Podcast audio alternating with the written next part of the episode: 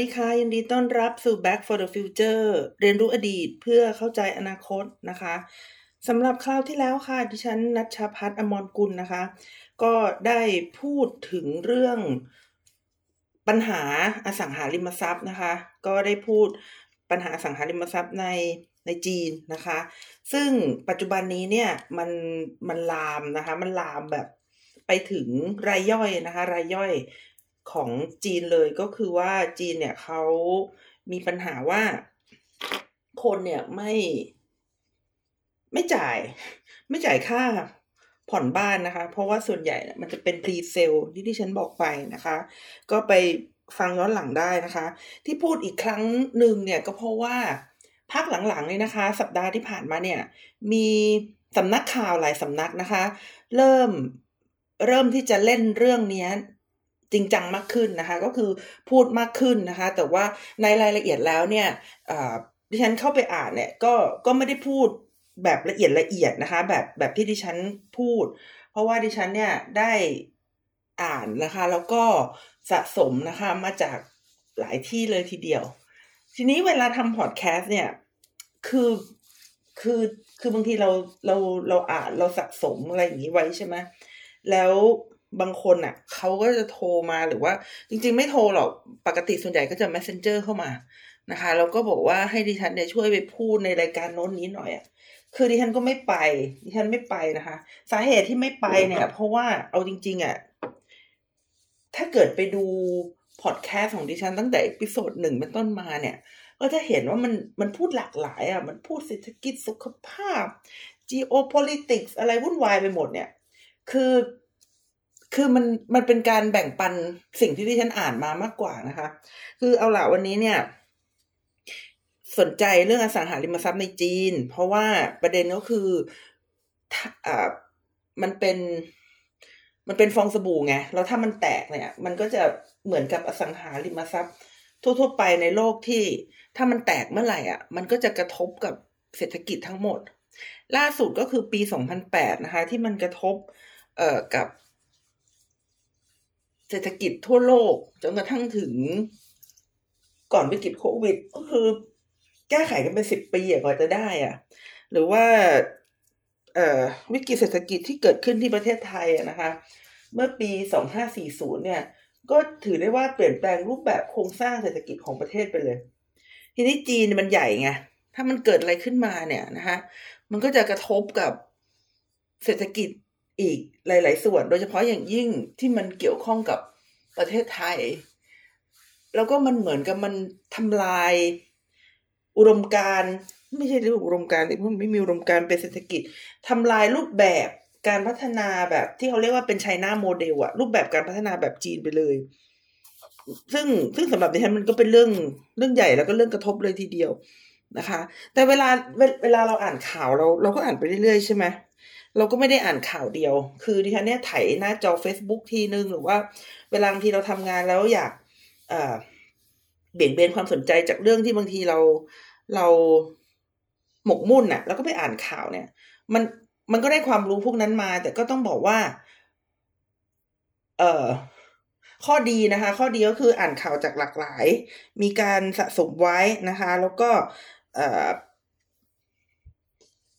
นำมาวิเคราะห์นะคะ เชื่อมโยงให้กับคุณผู้ฟังได้เข้าใจ แต่ข้อเสียก็คือว่าดิฉันไม่ใช่ความไม่ใช่ผู้เชี่ยวชาญในเรื่องนั้นนะคะ คือคือถ้าอยากจะฟังเรื่องฟังเรื่อง geopolitics แบบแบบลึกๆ แบบเชี่ยวชาญเชี่ยวชาญก็ต้องไปหาคนอีกประเภทหนึ่งไงไม่ใช่คนที่จะมานั่งเล่าพอดแคสต์ให้คุณฟังทุกสัปดาห์ อัปเดตข่าวให้คุณฟังทุกสัปดาห์แบบดิฉันนะคะ แต่ก็ยอมรับแหละว่าบางเรื่องมันมันก็วิเคราะห์ เพราะว่า ไอ้ที่ดิฉันไปอ่านมันก็คือบทวิเคราะห์ไงมันไม่ใช่ข่าวว่า ใครทำอะไรที่ไหนเมื่อไหร่แบบแบบที่บางสำนักข่าวเขามาเล่าให้ฟังอะ่ะ คือโอเคมันลึกแต่ว่า ลึกแบบดิฉันก็ไปจำเข้ามาจำเข้ามาแล้วมาเล่าให้คุณฟัง เพราะว่าถ้าเกิดจะให้แบบ เออลงวิเคราะห์ด้วยตัวเองเนี่ยโอ้โห มัน มันไม่สามารถที่จะหาคอนเทนต์ได้หรอกสัปดาห์ละหนึ่งครั้งนะคะ มัน มันจะต้องศึกษาลึกซึ้งกว่านั้น เพราะฉะนั้นก็ถือได้ว่าถ้าฟังพอดแคสต์ของดิฉันแล้วเนี่ย ก็จะได้ฟังบทวิเคราะห์ ที่ดิฉันไปอ่านของคนอื่นเขามาให้ฟัง เพื่อเราจะทำความเข้าใจสถานการณ์ในโลกนะคะ ได้อย่างลึกกว้างนะคะ แล้วก็เกี่ยวข้องกับสิ่งต่างๆ ที่มีความหลากหลายเลยทีเดียวนะคะ เอาล่ะวันนี้นะคะ ดิฉันหยิบยกเรื่องอะไรมาคุยกับคุณผู้ฟัง ตอนแรกเลยเนี่ย ตอนแรกเลยเนี่ย ดิฉันไปหยิบอ่านหนังสืออ่านบทความอยู่บทความหนึ่งนะคะของ Foreign Affairs พูดประมาณว่าอเมริกาและจีนเนี่ยทำไมจะอยู่กันดี ๆ ไม่ได้นะคะทำไมจะต้องสร้างความเป็นศัตรูระหว่างกันนะคะ ก็ก็น่าสนใจดีนะคะว่าเออมันมีทางเลือกอื่นหรือเปล่าที่สหรัฐอเมริกากับจีนนะคะ จะอยู่ด้วยกันได้นะคะ ก็น่าสนใจดีแต่ว่าเนื้อหามก็ยังไม่ค่อยแน่นเท่าไหร่ก็เลยเก็บไว้ก่อนนะคะ ตรงนั้นก็เลยเก็บไว้ก่อนว่า มันมันมีทางเลือกอื่น ๆ หรือเปล่านะคะทำไมจะต้องมองกันแบบ มองกันแบบเป็นศัตรูกันนะคะ ซึ่งไอการมองกันแบบเป็นศัตรูกันเนี่ย ดิฉันก็ คิดว่ามีวิธีการอธิบายให้คุณผู้ฟังฟังแล้วเข้าใจแหละ แต่ว่าไอ้เรื่องที่ว่าอ้าวแล้วมันมีวิธีอื่นหรือเปล่าเนี่ยนะคะ ดิฉันคิดว่าบทวิเคราะห์นี้ก็ยังทำได้ไม่ดีนักนะคะ ก็เลยเดี๋ยว เดี๋ยวคิดว่าจะลองไปหาอย่างอื่นอ่านก่อนนะคะ ส่วนบทความที่ดิฉันไปอ่านมานะคะ ในชุดที่เป็นเรื่องของ world order หรือว่าระเบียบโลกเนี่ยนะคะ คือประมาณตอนที่รัสเซียบุกยูเครนใหม่ๆแล้ว ดิฉันตั้งคำถามไว้คำถามหนึ่งนะคะ ซึ่งยังไม่มีใครตอบได้ เพราะดิฉันไม่เคยเคยเหมือนกัน เอางี้คือตั้งคำถามไว้ว่า ระเบียบโลกในปัจจุบันเนี่ยคือ คือความสัมพันธ์ระหว่างประเทศในปัจจุบันนั้นนะคะ มันไม่เพียงพอที่จะแก้ไขปัญหาความขัดแย้งนะคะ เช่น ปัญหาจีน ปัญหารัสเซีย ปัญหาเกาหลีเหนือนะคะ แล้วก็อีกหลาย ๆ ปัญหาในประเทศ กำลังพัฒนาที่เกิดขึ้นในโลกอะ่ะแล้วเราควรที่จะรีฟอร์ม หรือว่าปฏิรูป ความสัมพันธ์ระหว่างประเทศในปัจจุบันหรือเปล่านะคะ เพื่อที่ให้ความสัมพันธ์ระหว่างประเทศในปัจจุบันเนี่ย มันรักษาตัวเอง มันแก้ไขปัญหาของตัวเองได้นะคะ นี่เป็นโจทย์นะคะ ที่ฉันเคยเคยมอบให้ผู้ดำเนินรายการคนหนึ่ง ก็คือแบบถามเขาแหละว่า เออ ถ้าเกิดเราจะคุยกันในประเด็นเนี้ยอาจารย์พอไหวไหมเขาบอกว่าเขาไม่ไหว ฉันก็บอกอ้าว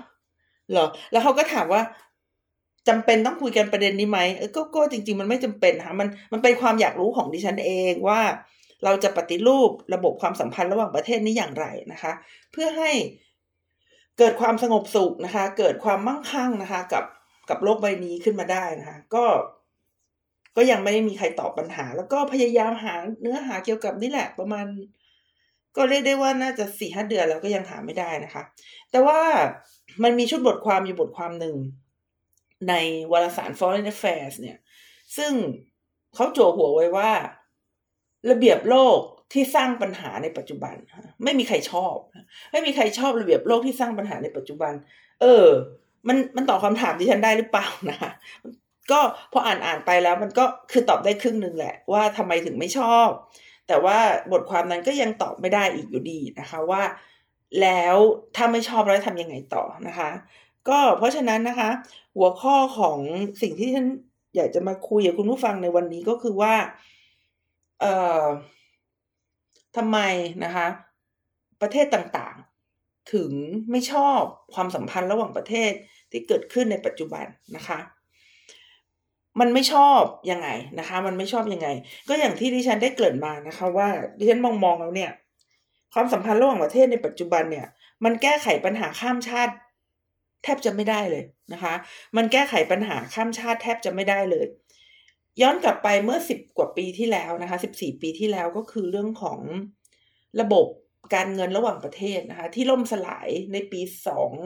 ศูนย์ศูนย์แปดนะคะสหรัฐอเมริกา เราก็พบว่า ความสัมพันธ์ระหว่างประเทศที่มีอยู่ในตอนนั้นและตอนนี้ก็คือเป็นตัวระบบเดียวกันเนี่ยนะคะ มันแก้ไขปัญหาวิกฤตเศรษฐกิจไม่ได้นะคะหนึ่งนะคะสองก็คือเรื่องของสิ่งที่ทุกคนบ่นกันในปัจจุบันนั่นแหละ คือทำไมฝนตกก็ตกมากจังทำไมเวลาน้ำแรงก็แรงมากจังนะคะทำไมน้ำทะเลถึงพุ่งสูงขึ้นทำไมโลกมันร้อนขึ้นนะคะ ก็คือเรื่องของการเปลี่ยนแปลงอย่างฉับพลัน ของสภาวะภูมิอากาศโลก ที่เขาเรียกกันนะคะในภาษาอังกฤษว่า climate change เนี่ยนะคะ มันก็ยังเป็นโจทย์หลักโจทย์ใหญ่ที่ยังแก้ไขปัญหากันไม่ได้นะคะ เราก็ยังพบปัญหาเอ่ออย่างเช่นเมื่อวานนี้ดิฉันอ่านอ่านข่าวหนึ่งนะคะ ว่าแม่น้ำแยงฟีเกียงเนี่ย มีพระพุทธรูปนะคะสามสามองค์เนี่ยนะคะ ผุดขึ้นจากแม่น้ำอันเนื่องมาจากว่าน้ำในแม่น้ำเนี่ยลดต่ำลงมากจนทำให้เห็นพระพุทธรูป ซึ่งสร้างเมื่อหกร้อยปีที่แล้วนะคะ ก็แปลว่าเอ่อแม่น้ำยางซีเกียงเนี่ยเขามีการเปลี่ยนแปลงทางเดินน้ำนะคะ จนทำให้พระพุทธรูปสามพระพุทธรูปนั้นน่ะซึ่งซึ่งแต่ก่อนตั้งอยู่เหนือน้ำเนี่ย เขาเขาลดลงไปนะคะเขาลดลงไป ตรงนี้ไม่แปลกนะคะ ตรงนี้ไม่แปลก เพราะว่าจริง ๆ แล้วเราเห็น เอ่อเขาเรียกว่าอะไรโบราณสถานสิใช่ไหมโบราณสถานหลายแห่งเนี่ย ที่จมอยู่ใต้น้ำนะคะ เพราะว่า การเปลี่ยนแปลงโดยมือมนุษย์ เช่นการสร้างเขื่อนการเปลี่ยนแปลงแม่น้ำนะคะต่างๆเนี่ยทำให้โบราณสถานหลายแห่งเนี่ยตกอยู่ใต้น้ำนะคะอันอันนี้ไม่เปลี่ยนไม่ไม่แปลกใจ แต่ที่แปลกใจก็คือว่าอยู่ๆผุดมาได้เนี่ยนะคะอยู่ๆพุทธรูปสามรูปผุดมาได้เนี่ยมันก็แสดงให้เห็นถึงการการลดลงนะคะของปริมาณน้ำในแม่น้ำเป็นอย่างมากจนกระทั่งทำให้พระพุทธรูปที่คนไม่เคยรู้ว่าอยู่ตรงนั้นมาก่อนเนี่ย ผุดขึ้นมานะคะ ผุดขึ้นมา โอ้ยแต่คอมเมนต์ตลกมาก คอมเมนต์ไปบอกว่าสาธุสาธุนะคะ ก็ก็แล้วแต่นะคะ คือ การตอบสนองร่วมกันนะคะของประเทศต่างๆ ในการแก้ไขปัญหาใหญ่ขนาดเนี้ย คือปัญหาการเปลี่ยนแปลงของสภาวะภูมิอากาศเนี่ย มันไม่มีมันไม่เกิดไงคะ มันจึงทำให้ สภาวะภูมิอากาศเนี่ยมันมันมันแย่ลงไปทุกๆวันนะคะ แล้วก็แย่ลงในอัตราส่วนที่เร็วขึ้นมากด้วยนะคะนี่ก็เป็นเรื่องของออประเด็นที่สองนะคะ ที่แสดงให้เห็นว่า ความสัมพันธ์ระหว่างประเทศในปัจจุบันมันไม่สามารถแก้ไขปัญหาได้นะคะสามนะคะก็คือไออย่างศรีลังกาค่ะ ก็คือวิกฤตหนี้นะคะ ในประเทศกำลังพัฒนา ซึ่งไม่ใช่แต่ศรีลังกานะคะ วันก่อนที่ฉันเห็นสัมมนาอย่างอันนึงนะคะ พูดถึงเรื่องวิกเอศรีลังกาเนี่ย ดิฉันก็ไม่ได้เข้าไปฟังเพราะมันดึกมันเย็นแล้วรู้สึกว่าดิฉันต้องเรียนเอ้ต้องอะไรหลายอย่างคือชีวิตครอบครัวเนี่ย ถ้าหลังหกโมงเย็นไปแล้วมันมันมันทำอะไรลำบากอะค่ะ คือคือต้องสอนกันบ้านลูก ต้องดูกับอยู่กับลูกอะไรอย่างเงี้ยแล้วมันเลยทำให้ทำกิจกรรม สังคมลำบากนะคะเพราะฉะนั้นอะไรที่มันเลยหกโมงเย็นไปนี่ก็อย่ามาคุยกันมันมันทำไม่ได้นะคะ ลูกยังเล็กเราต้องให้ความสัมพันธ์ให้ความสำคัญกับครอบครัวก่อนนะคะ เอาล่ะวิกฤตศรีลังกาก็ก็น่าน่าสนใจดีนะคะ น่าสนใจดีที่ที่มีคนเอามาคุยกันนะคะ ดิฉันไม่แน่ใจเพราะไม่ได้ฟังนะคะ ไม่แน่ใจว่าในการสัมมนาครั้งนั้นเนี่ยเขาพูดถึงวิกฤตหนี้ในประเทศกำลังพัฒนาหรือเปล่า เพราะมันไม่ใช่ศรีลังกาประเทศเดียวนะคะศรีลังกาเป็นหนึ่งในเหยื่อนะคะของวิกฤตนี้นะคะที่ที่เกิดขึ้นนะคะมันมันมีประเทศกำลังพัฒนาอีกหลายประเทศนะคะที่อยู่ในจุดเสี่ยงเลย เรียกได้ว่าอยู่ในโซนโซนโซนสีแดงเลยนะคะ อย่างเช่น ปากีสถานนะคะ อย่างเช่นหลายประเทศนะคะในแอฟริกานะคะ อย่างเช่นลาวนะคะ ซึ่ง ประเทศเหล่านี้เนี่ยก็เป็นประเทศที่เรียกได้ว่า มีสภาวะนี้นะคะ ที่เข้าขั้นสีแดง แล้วก็อาจจะผิดการชำระหนี้ระหว่างประเทศได้นะคะ ซึ่งนำมาสู่วิกฤตต่างๆ ในประเทศมากมาย ปัญหานี้ความสัมพันธ์ระหว่างประเทศก็ช่วยไม่ได้นะยังช่วยไม่ได้ และนะคะเรื่องที่สำคัญที่สุด ซึ่งดิฉันเอามาพูดเป็นอันดับสุดท้ายนะคะ ก็คือเรื่องของวิกฤตโรคระบาดนะคะ วิกฤต คระบาดโควิด -19 เนี่ย มันกลายเป็นวิกฤตที่กระทบกับคนในโลกนะคะ ในปี 2020 2021 นะคะ แล้วก็ครึ่งแรกของปีนี้ก็คือ 2022 นะคะ มันเกิดวิกฤตอะไรบ้างนะคะหนึ่งนะคะก็คือว่าอ่าเรียกว่าอะไรดี ช่วงแรก ๆ เนี่ย ตอนที่เกิดการระบาดใหม่ ๆ นะคะ อุปกรณ์ทางการแพทย์ เช่น เครื่องช่วยหายใจนะคะ ซึ่งซึ่งอาจจะยากเตียงผู้ป่วยนะคะห้องความดันลบนะคะ และสิ่งที่ขาดแคลนเป็นอย่างมากในช่วงแรก ๆ ของการเกิดโควิด ก็คือหน้ากากนะคะ สิ่งพวกนี้มันหาไม่ได้นะคะ ตอนนั้นที่ฉันก็จำได้ว่าผู้คนก็ พยายามที่จะเย็บหน้ากากผ้านะคะ ซึ่งเป็นวัสดุในบ้านเนี่ยใช้แทนไปก่อนนะคะ ใช้แทนไปก่อน ถึงแม้ว่ามันจะไม่สามารถกรองได้ดีนะคะ เท่ากับหน้ากากอนามัยทางการแพทย์เนี่ย แต่ว่าก็ถือได้ว่าก็ดีกว่าไม่มีเลยนะคะ ดีกว่าไม่มีเลย เพราะฉะนั้นในช่วงแรกๆเนี่ยก็ต้องบอกเลยว่า อุปกรณ์ทางการแพทย์เนี่ยมันขาดไปหมดนะคะ มีการชิงกันด้วยนะ อย่าง 3M เนี่ยมีการชิงกันด้วยนะคะ ว่าออของชิ้นนี้เนี่ยผลิตในประเทศหนึ่งนะคะ แต่ว่าเจ้าของลิขสิทธิ์เป็นอีกประเทศหนึ่งก็เลยมีการมาชิงหน้ากากกันด้วยนะคะ ก็มีการแจกหน้ากากเป็นการทูตหน้ากากกันด้วยนะ คือใครจะไปคิดว่าวันหนึ่งเนี่ยหน้ากากอนามัยมันจะกลายเป็นเครื่องมือทางการทูตได้นะ มันแสดงให้เห็นถึงความขาดแคลน อุปกรณ์ทางการแพทย์เป็นอย่างมากนะคะ และตอนที่มีวัคซีนแล้วเนี่ย ก็คือในช่วงประมาณกลางปีที่แล้วนะคะ ตอนที่มีวัคซีนแล้วก็คือประมาณช่วงกลางปีที่แล้ว ก็ยังไงคะทะเลาะตบตีกันเรื่องวัคซีนนะคะ ประเทศพัฒนาแล้วเนี่ยเขาจองวัคซีนมากกว่าจำนวนประชากรนะคะ จองวัคซีนมากกว่าจำนวนประชากร ในขณะที่ประเทศกำลังพัฒนาหลาย ๆ ประเทศนะคะ ขาดแคลนวัคซีนอยู่ มันก็ทำให้เราเห็นนะคะ ความเหลื่อมล้ำนะคะ การกระจุกตัวของการกระจายวัคซีน ดูเหมือนว่าไม่มีองค์กรใด ไม่มีประเทศใด ที่จะรับมาทำหน้าที่เป็นองค์กรกลางนะคะ ในการแบ่งปันแจกแจง อุปกรณ์ทางการแพทย์ วัคซีน และแม้กระทั่งในปัจจุบันนะคะ คือในปีนี้เนี่ยนะคะ ก็เริ่มที่จะมีการแพร่ของยารักษาโควิดเนี่ยแต่แต่มันก็เหมือนตัวใครตัวมันอีกแล้วนะคะ คือมันไม่มีระบบระหว่างประเทศใด ๆ ที่จะมาช่วยกระจายนะคะ ยารักษาโควิด ที่พูดมาก็เลยทำให้เห็นว่านะคะ จริง ๆ แล้วเนี่ยไม่ว่าจะเป็นเรื่องของความมั่นคงนะคะ ก็คืออย่างเช่น รัสเซียบุกยูเครนหรือว่ารัสเซียอยู่ๆก็ไปผนวกแคว้นไครเมียเนี่ย ดินแดนประเทศอื่นอยู่ๆก็ไปผนวกเป็นของตัวเอง ชาติมหาอำนาจทำอะไรไม่ได้ อย่างมากก็ส่งอาวุธไปแล้วให้ยูเครนจัดการกันเอาเอง นี่คือเรื่องความมั่นคงนะสองในเรื่องเศรษฐกิจ ก็คือ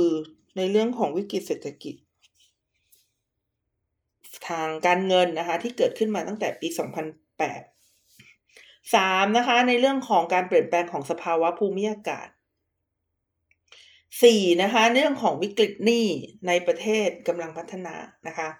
และห้านะคะ การจัดการวิกฤตโรคระบาดก็คือโควิด -19 เนี่ยนะคะ คือ ถ้าเป็นแบบนี้เราจะมี UN เราจะมี UNDP เราจะมี WTO เราจะมี IMF เราจะมีอะไรอย่างเงี้ยไปเพื่ออะไร คนเหล่านี้ได้เงินเดือนสูงๆ ไปเพื่ออะไร เขาทำอะไรในการแก้ไขปัญหาห้าประการที่ที่ฉันเล่า ให้คุณผู้ฟังฟังบ้าง ไม่ได้แก้ไขอะไร นี่พูดไปก็ กลัวเขามันตกป่าเหมือนกันคือ เคยไปสมัครงานในองค์กรแบบนั้นเหมือนกัน แต่ก็ไม่แน่ใจจริงๆว่าถ้าเกิดได้ไปทำงานแล้วจะอยู่ได้ทนไหม เพราะว่า อะไรคือความความจำเป็นขององค์กรต่างๆ เหล่านั้นน่ะ เพราะว่าคือผู้บริหารกินเงินเดือนสูงๆ แล้วก็ไม่ได้แก้ไขปัญหาอะไรพวกเนี้ย ถ้าแก้ไขแล้วมันไม่สำเร็จ อะ ก็ยุบองค์กรไปจะดีกว่าหรือเปล่า นี่แหละค่ะ นี่แหละค่ะ ต้นเหตุของปัญหาทำให้ประเทศต่างๆนะคะ มองว่าไอความสัมพันธ์ระหว่างประเทศ องค์กรระหว่างประเทศที่เป็นอยู่เนี่ยนะคะ มันมันแก้ไขปัญหาต่างๆไม่ได้นะคะ ดังนั้นตอนนี้เนี่ยมันเกิดอะไรขึ้น มันเกิดปัญหาว่าประเทศต่างๆในโลก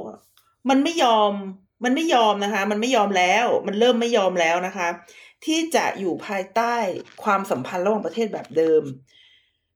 ความสัมพันธ์ระหว่างประเทศแบบเดิมคืออะไรก่อน ความสัมพันธ์ระหว่างประเทศแบบเดิมก็คือ ความสัมพันธ์ระหว่างประเทศ หลังยุคสงครามเย็นเป็นต้นมานะคะ ตีเป็นปีก็ประมาณปี 1990 ตีเป็นปีก็คือประมาณปี 1990 ก็คือความสัมพันธ์ระหว่างประเทศที่สหรัฐอเมริกาเป็นแกนนำนะคะ ตอนนี้เนี่ยเราก็เลยเห็นว่าหลาย ๆ ประเทศนะคะพากันหนีออกจากความสัมพันธ์ระหว่างประเทศที่มีสหรัฐอเมริกาเป็นแกนนำแล้วนะคะ ไม่ยอมอยู่ภายใต้โครงสร้างอำนาจเดิมแบบนั้นไปแล้วนะคะอย่างเช่นนะคะอย่างเช่นประเทศใหญ่ ๆ จีน อินเดีย ญี่ปุ่น เวียดนามนะคะ แล้วก็ประเทศอื่น ๆ ในเอเชียตะวันออกเฉียงใต้อย่างเราเนี่ยก็ เปลี่ยนแปลงไปแล้วนะคะ ก่อนหน้าที่รัสเซียจะบุกยูเครนเนี่ย เราก็เห็นว่ายุโรปก็เริ่มเริ่มเบื่อนาโต้นะคือคือตอนนั้นก็มีการอภิปรายพูดคุยกันนะคะ ว่าเอ้ยนาโต้มันจะยังควรมีอยู่หรือไม่นะคะ ในเมื่อ ในเมื่อ มันไม่มีสนธิสัญญาวอซอแล้ว นาโต้ควรจะเปลี่ยนแปลงรูปแบบไปหรือไม่ การที่ยุโรปจะต้องเอาเงินไป พูเอาเงินไปรวมกันนะคะ เพื่อที่จะมา รักษาองค์กรนาโต้ไว้เนี่ย มันแพงเงินไปหรือเปล่านะคะ ยุโรปก็เริ่มเบื่อนาโต้ตอนนี้ดิฉันคิดว่าควรจะเบื่อมากกว่าเดิมนะ เพราะว่าเอาข้อจริงก็คือ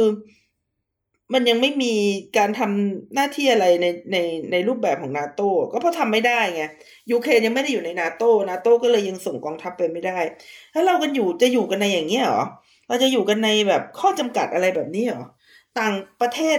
ประเทศต่างๆประเทศต่างประเทศ ประเทศต่างๆนะคะเขาก็ส่งกองกำลังไปให้ยูเครนไงส่ง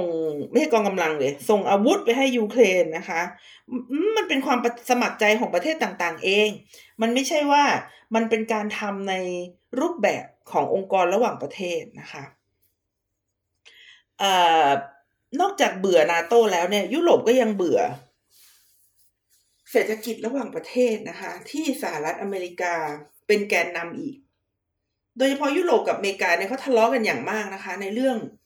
การค้าเสรีนะคะ ในรอบสิบกว่าปีเนี่ยทะเลาะกันด้วยกล้วยหอมทะเลาะกันด้วยประเด็นต่าง ๆ เนี่ย ซึ่งทั้งสองกลุ่มทั้งสองฝั่งมหาสมุทรแอตแลนติกเนี่ยนะคะเขาก็มองว่าต่างฝ่ายต่างไม่เป็นธรรมนะคะ นี่เป็นหนึ่งในสิ่งที่สะท้อนว่าประเทศต่างๆ เนี่ย จริงๆเขาเริ่มเบื่อความสัมพันธ์ระหว่างประเทศแบบเนี้ยแบบที่มันเป็นอยู่เนี้ยมานานแล้วนะคะใกล้ๆบ้านเรา ญี่ปุ่นอ้ายอยากมีกองทัพนะคะ มันมันมันเป็นประเด็นที่เริ่มพูดกันอย่างหนาหูมากขึ้นนะคะ ญี่ปุ่นอยากมีกองทัพนะคะ เยอรมนีนะคะ อยากพัฒนาอาวุธนะคะ มันทำให้เราเห็นว่าจริง ๆ แล้วเนี่ยหลายประเทศเริ่มเบื่อกับความสัมพันธ์ระหว่างประเทศที่มีองค์กรระหว่างประเทศแบบเนี้ยมีแล้วยังไงอะ มีแล้วมันแก้ไขปัญหาไม่ได้นะคะ มันทำให้ ประเทศต่างๆ เนี่ย เปลี่ยนแปลงนโยบายของตัวเอง หันมาพึ่งพาตัวเองมากขึ้นนะคะทำให้เกิด ภูมิรัฐศาสตร์ที่แข่งขันกันมากขึ้น และภาวะเศรษฐกิจที่แย่ลงนะคะ คือจริง ๆ แล้วความไม่พอใจในความสัมพันธ์ระหว่างประเทศเนี่ย มันไม่ได้เกิดขึ้นแค่กับประเทศที่ดิฉันพูดมาเท่านั้น แม้แต่ในสหรัฐอเมริกาเองนะคะ ก็ยังมองว่าความสัมพันธ์ระหว่างประเทศที่อยู่ในปัจจุบันนะคะ ยังมีปัญหาอยู่ จากการหาเสียงนะคะ แล้วก็การดำเนินนโยบายต่างประเทศของประธานาธิบดีสหรัฐอเมริกาในปัจจุบันก็คือในโจไบเดนเนี่ยเขาพูดว่า build back better world นะคะ build back better world ก็แสดงให้เห็นว่าเขามองว่าโลกในอดีตอะ มันดีกว่าโลกในปัจจุบันนะคะ ก็คือแสดงออกว่าเขายังไม่พอใจนะคะ ว่าความสัมพันธ์ระหว่างประเทศในปัจจุบันเนี่ยมันสามารถแก้ไขปัญหาของโลกได้นะคะ ที่ผ่านมาเนี่ยสหรัฐอเมริกาก็เลยตัดสินใจทำอะไรคนเดียวนะคะ โดยไม่สนใจสหประชาชาติ หรือไม่สนใจองค์การการค้าโลกที่จะเข้ามาร่วมกันแก้ไขปัญหาแบบหลายฝ่าย เพราะว่าถ้าเกิดเข้าไปที่สหประชาชาติ หรือองค์การการค้าโลกเนี่ยมันต้องรอมติไงมันต้องโมมันเป็นระบบราชการที่ใหญ่โตมากนะคะไอ UN กับ WTO เนี่ยสหรัฐอเมริกาลำคาญนะคะ ก็เลยทำเองนะคะ เลยทำเอง ก็เลยทำให้เกิดปัญหาอย่างที่เราเห็นกันในปัจจุบันนะคะ และยังถอยหลังกลับมาจากความร่วมมือระหว่างประเทศหลาย ๆ อย่าง ที่ชัด ๆ นะคะ ก็คือในสมัยทรัมป์ที่ บอกว่าจะเลิกนาฟตานะคะ จะเลิก TPP นะคะ ยิ่งรัสเซียยิ่งไม่ต้องพูดถึงนะคะ รัสเซียก็เป็นอีกประเทศใหญ่นะคะ ที่ไม่พอใจกับความสัมพันธ์ระหว่างประเทศในปัจจุบัน ทั้งทั้งที่รัสเซียนะคะ เป็นอ่าหนึ่งในผู้รับประโยชน์จาก globalization แต่ถ้าเรามองกันจริง ๆอะคนที่ได้รับประโยชน์จาก globalization หนักที่สุด ไม่ใช่รัสเซียนะ แต่เป็นจีนนะคะ คือรัสเซียเขาก็ได้ประโยชน์จาก globalization นั่นแหละ แต่ว่า globalization ที่เป็นอยู่ในปัจจุบันเนี่ย รัสเซียเขาส่งออกวัตถุดิบไง พวกก๊าซธรรมชาติแร่ธาตุต่างๆ แต่ว่าคนที่ได้ประโยชน์จากการทำให้วัตถุดิบต่าง ๆ เนี่ยมีราคาเพิ่มสูงขึ้นนะคะ ก็คือจีนนะคะ จีนเป็นผู้ได้รับประโยชน์มากที่สุดจากโลกาภิวัตน์ นี่ก็เป็นอีกหนึ่งประเทศที่ไม่พอใจกับโลกาภิวัตน์หรือความสัมพันธ์โลกประเทศเหมือนกัน คือคือเขาได้ประโยชน์ แต่เขาก็ยังไม่พอใจอยู่ดีนะคะทำไมถึงเป็นอย่างนั้น เพราะว่าในประโยชน์ที่เขาได้อยู่เนี่ยนะคะประโยชน์ที่เขาได้จากโลกาภิวัตน์ก็คือความมั่งคั่งมากขึ้น การขยายตัวทางเศรษฐกิจมากขึ้น แล้วก็การลดลงของความยากจนในประเทศมากขึ้นเนี่ย ทั้งหมดนี้นะคะ มันยังไม่ได้เปลี่ยนแปลงสถานะของจีนในความสัมพันธ์ระหว่างประเทศเลย ถึงจีนจะมี GDP ที่ดีขึ้น ถึงจีนจะมีการกระจายความมั่งคั่งที่ดีขึ้น ถึงจีนจะมีคนจนลดลงนะคะ แต่สถานภาพของจีนในความสัมพันธ์ระหว่างประเทศเนี่ยก็ยังกระดอกกระดอยนะคะ ก็ยังไม่เปลี่ยนแปลงนะคะ แล้วก็ จีนเนี่ยนะคะเขาต้องการเปลี่ยนแปลงสภาวะในความสัมพันธ์ระหว่างประเทศใหม่ โดยที่จีนเนี่ยมีเสียงมากขึ้น มีบทบาทมากขึ้นนะคะ แต่ในปัจจุบันเนี่ยผู้นำจีนอย่างที่ที่ฉันได้กล่าวไปนะคะว่า ในผู้นำจีนก็ยังไม่มี อุดมการ อื่นที่เป็นทางเลือก ผู้นำจีนยังไม่มีอุดมการอื่นที่เป็นทางเลือกนะคะ มาคานกับอุดมการประชาธิปไตยที่ยืนหยัดหรือว่าถูกนำมาใช้นะคะโดยสหรัฐอเมริกานะคะ ตอนนี้เนี่ยสิ่งที่จีนพยายามชูนะคะสิ่งที่จีนพยายาม บอกกับชาวโลกก็คือ มาเป็นแบบชั้นสี่เพราะว่าชั้นรวย ชั้นพัฒนาเศรษฐกิจได้ จีนก็เลยมีแต่ตัวแบบในการพัฒนาทางเศรษฐกิจ แต่ไม่มีอุดมการทางการเมืองนะคะ แบบสหรัฐอเมริกาที่เขามีอุดมการทางการเมืองแบบประชาธิปไตยคามาถึงจุดนี้นะคะ จีนก็เลยไม่อยากจะนั่งนิ่งให้ใครแซวอีกแล้วนะคะ แต่จีนเนี่ย ต้องการที่จะมีบทบาท มีสถานภาพ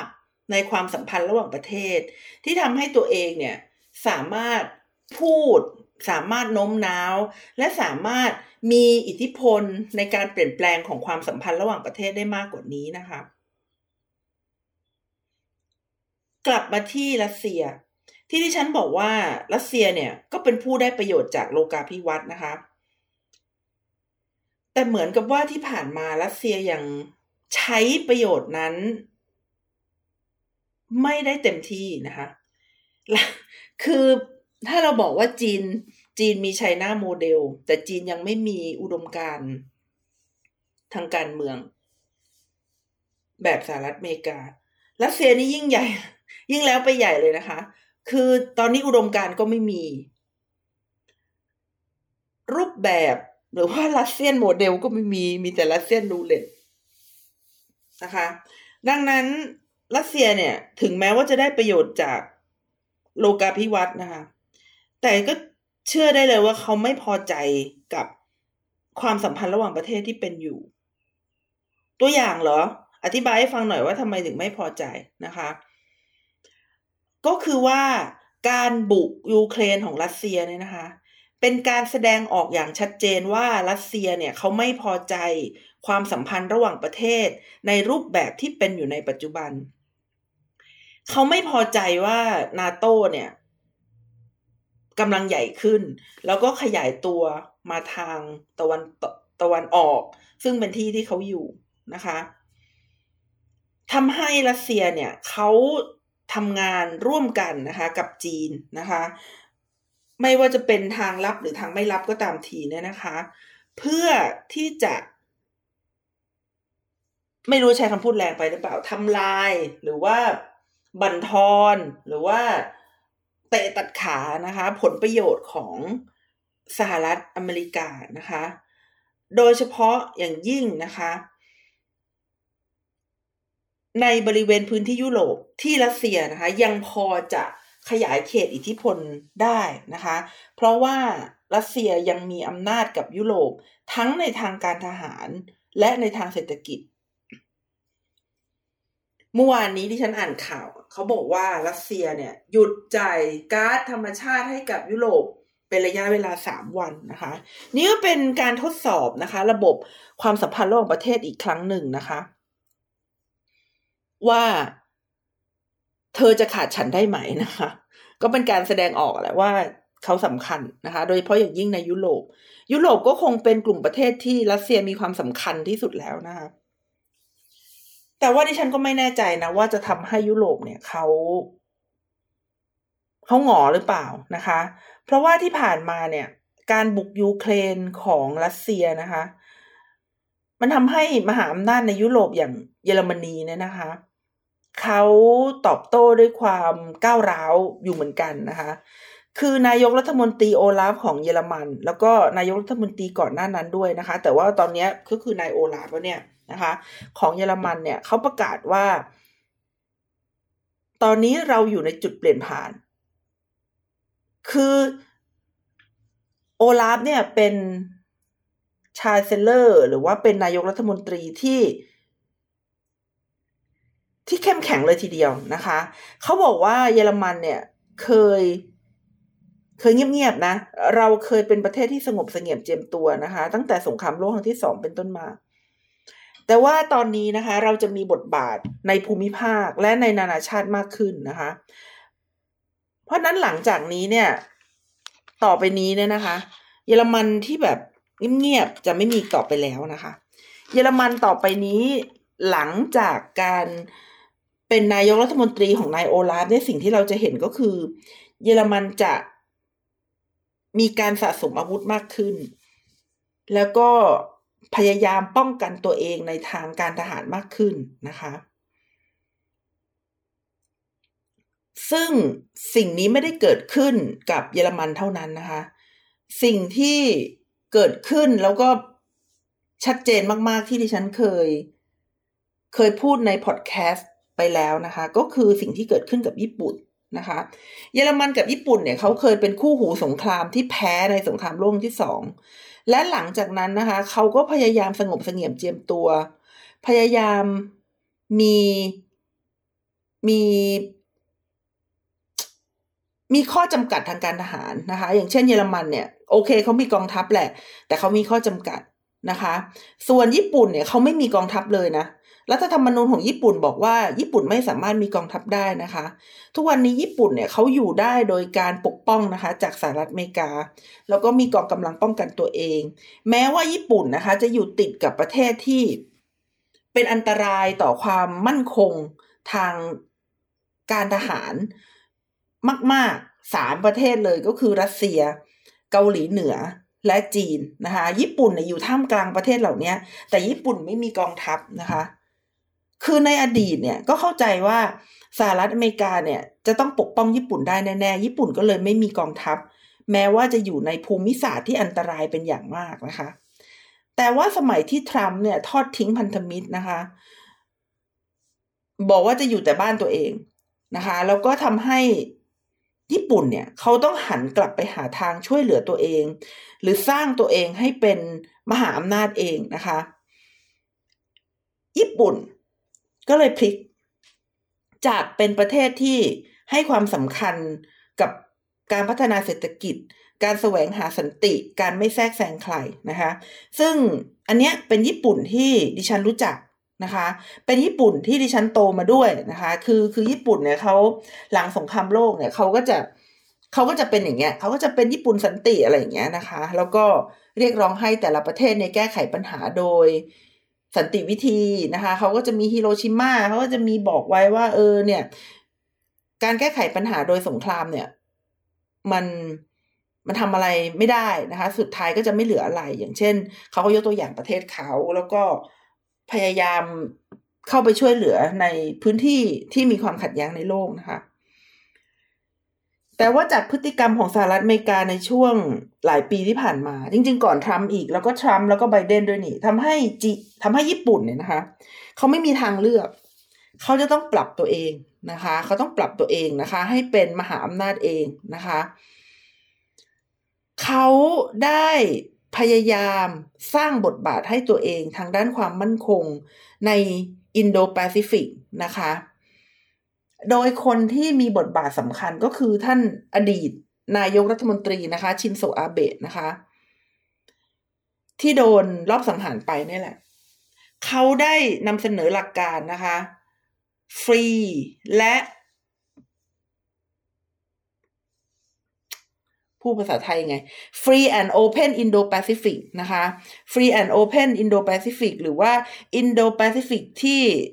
เปิดและเสรี อ่า Indo-Pacific ที่เปิดและเสรีนะคะ หรือแม้แต่นะคะ หรือแม้แต่การที่มีบทบาทสำคัญมาก ๆนะคะ ในความร่วมมือระหว่างประเทศ ที่เขาเรียกว่า The Quad นะคะ คือ The Quad เนี่ยเขาเป็นความร่วมมือระหว่างประเทศที่ตั้งขึ้นมา เพื่อที่เผชิญหน้ากับจีนโดยชัดๆรัสเซียโดยรองๆนะคะเดอะควอดประกอบไปด้วยประเทศก็คือออสเตรเลีย สหรัฐอเมริกาอินเดียและญี่ปุ่น ดิฉันเคยพูดเรื่องเดอะควอดไปแล้วนะคะ ลองไปดูลองไปฟังนะคะพอดแคสต์เก่าๆ ที่พูดเรื่องเดอะควอดนะคะก็จะเห็นว่าญี่ปุ่นเนี่ยเขาเปลี่ยนแปลงบทบาทเยอะเลย เขาไม่เหมือนเดิมแล้ว เขาไม่ได้เป็นประเทศที่โอ้ยแสวงหาสันติเข้าไปช่วยเหลือประเทศอื่น ๆแล้ว แต่เขาเริ่มที่จะผลักดันนะคะ ความสัมพันธ์ระหว่างประเทศที่เขามีบทบาทนะคะ เขามีบทบาท มันก็เลยกลายเป็นสภาวะที่ว่าที่ผ่านมาเนี่ย สหรัฐอเมริกาไม่ได้แสดงความเป็นผู้นำในระเบียบโลกที่ดีพอนะคะ จนเกิดสถานการณ์ที่ไม่มีใครพอใจ ดิฉันลืมพูดประเทศอะไรไปหรือเปล่า อินเดีย ดิฉันลืมพูดอินเดียไป อินเดียจะมีประชากร 1,500 ล้านคนในไม่ช้านะตอนนี้น่าจะเป็นประเทศที่มีประชากรมากที่สุดในโลกแล้วนะคะ อินเดียไม่พอใจในความสัมพันธ์ระหว่างประเทศแบบนี้นะคะ แม้ว่าอินเดียเนี่ยจะได้ประโยชน์จากความสัมพันธ์ระหว่างประเทศในยุคหลังสงครามเย็นนะคะ คืออินเดียเนี่ยเขาแสดงออกอย่างชัดเจนมากนะคะ ว่าเขาอยากได้ที่นั่งถาวรในสหประชาชาติ เพราะว่าเขาเป็นประเทศสำคัญ เขามี GDP หรือว่ามีเศรษฐกิจใหญ่ มีพื้นที่ใหญ่ แล้วเขาก็ยังอยู่ใกล้กับมหาอำนาจก็คือจีน แล้วจะไม่ให้เขามีบทบาทในสหประชาชาติเลยหรือ เขาควบคุมมหาสมุทรอินเดียนะคะเขาควบคุมมหาสมุทรอินเดีย ซึ่งเป็นมหาสมุทรที่มีความสำคัญใน การค้าและการคมนาคมของโลกนะคะ แต่แต่คนก็ยังมองเขาว่าเป็นประเทศเล็กๆทั้งที่เขาไม่ใช่ประเทศเล็กเขาเป็นอู่อู่อารยธรรม ทุกวันนี้ที่ฉันอ่านมหาภารตะก็ตื่นเต้นกับความเป็นอินเดียมากนะคะ ดังนั้นโดยภาพรวมแล้วนะคะ ประเทศใหญ่ ๆ และประเทศเล็กๆ ต่างตั้งคำถามและสูญเสียความศรัทธานะคะใน ระบบโลกนะคะ ตั้งคำถามและสูญเสียความศรัทธาในโลกนะคะ นอกจากนี้แล้วนะคะ ยังมีปัญหาอื่นๆนะคะ มีปัญหาอื่นๆนะคะ อย่างเช่น ปัญหาเล็กๆ นั่นแหละ แต่ว่าก็แก้ไขปัญหาไม่ได้นะคะ เช่น ปัญหา เงินเฟ้อนะคะ ปัญหามันก็ไม่เล็กนะ แต่แต่คือหมายความว่าถ้าเปรียบเทียบกับปัญหาที่ใหญ่กว่านี้ ปัญหาเงินเฟ้อน่าจะเป็นผลนะคะ มาจากปัญหาที่ใหญ่กว่านี้นะคะ ปัญหาเอ่อหนี้ต่างๆนะคะ ซึ่งแม้ว่าจะยังไม่เกิดวิกฤตมากนะคะ แต่ก็ดิฉันไปหาข้อมูลมาด้วยว่า IMF เขาเป็นห่วงกี่ประเทศที่มีภาวะวิกฤตหนี้นะคะ ก็คือห้าสิบกว่าประเทศเลยทีเดียวนะคะ ซึ่ง IMF บอกแล้วไงต่อนะคะบอกว่า เออ มีปัญหา โอเค รู้แล้วรู้แล้วแล้วยังไงต่อนะคะ ดิฉันก็ยังไม่เห็น ข้อเสนอที่เป็นรูปธรรมจาก IMF ที่จะแก้ไขปัญหานี้นะคะ ในประเทศต่างๆได้ หรือแม้แต่นะคะ ปัญหาเทคโนโลยีนะคะพวกไซเบอร์สเปซต่างๆ ปัญหาการควบคุม การเงินนะคะไอ้พวกคริปโตเคอเรนซีต่างๆนะคะ ก็ยังไม่มีระเบียบอะไรที่จะมาช่วยแก้ไขปัญหาในส่วนนั้นเลยนะคะทำให้สถานการณ์ที่เกิดขึ้นนะคะ อย่างยูเครนนะคะ หรือว่าทะเลจีนใต้เนี่ยนะคะ ซึ่งก็คือ พูดง่ายๆก็คือเรื่องของไต้หวันไต้หวันเลยนี่แหละ ยังต้องมีการพึ่งพา ตัวของตัวเองนะคะ หรือว่ามีการใช้การทหารแบบแบบ hard military อะก็คือใช้ใช้การทหารเข้ามาแก้ไขปัญหานะคะ มากกว่าการเจรจากันนะคะ ก็นั่นแหละค่ะ วันนี้นะคะดิฉันอยู่ที่พัทยานะคะ ก็มาทำงานนะคะ ก็ดีทีเดียวพอได้อยู่นั่งอยู่ในห้องเงียบๆตอนแรกก็ก็ก็ไม่คิดว่าเขาจะให้ห้องเดียวนะคะ พอดีตกเศษนิดนึงนะคะ ก็เลยอ่าได้ได้มาพูดคุยกับคุณผู้ฟังนะคะ ดิฉันก็เลยมีโอกาสที่ดี ตื่นเช้าขึ้นมาเนี่ย ก็เลยได้คุยกับคุณผู้ฟังเลยนะคะ เอ่อ จริง ๆ เรื่องเรื่องนี้ทำโน้ตไว้ตั้งแต่เมื่อวาน เออ เรื่องทำโน้ตแล้วมาเล่าเนี่ยนะคะ มันก็เป็นเป็นนิสัยที่ใช้กับเรื่องอื่น ๆด้วย คือดิฉันก็ทำโน้ตไว้เล่านิทานให้ลูกด้วยทำโน้ตไว้ทำโน้นทำนี่ด้วยนะคะ ก็เลยใช้ปากกากับสมุดค่อนข้างเปลืองเลยทีเดียวนะคะ ใช้ iPad ด้วยแหละนะคะ ใช้ iPad ด้วยในการเขียนโน่นเขียนนี่นะคะ เพื่อที่จะมาเล่าให้คุณผู้ฟังฟัง ช่วงนี้มีสมุดเยอะหน่อย เพราะว่าช่วงก่อนลูกลูกเรียนที่บ้านนะคะ ก็เลยซื้อสมุดซื้ออะไรมาสอนเขาแล้วก็มีสมุดเยอะก็เลย เอาสมุดมาจดโน่นจดนี่นะคะ เป็นสมุดพอดแคสต์นะคะ อ่าเรื่องจีนเล่มหนึ่งเรื่องแอฟริกาเล่มหนึ่งเรื่องอเมริกาเล่มหนึ่งอะไรแบบนี้นะคะ ก็เลยเอามาคุยให้คุณผู้ฟัง แต่ว่าบอกตรงว่าความลึกซึ้งก็คง มีไม่มากแต่ความเชื่อมโยงพอได้อยู่นะคะ ค่ะสำหรับวันนี้ค่ะ ดิฉันนัชชาพัฒอมรกุล ก็ขอลาคุณผู้ฟังไปก่อนนะคะ พบกันใหม่สัปดาห์หน้า สวัสดีค่ะ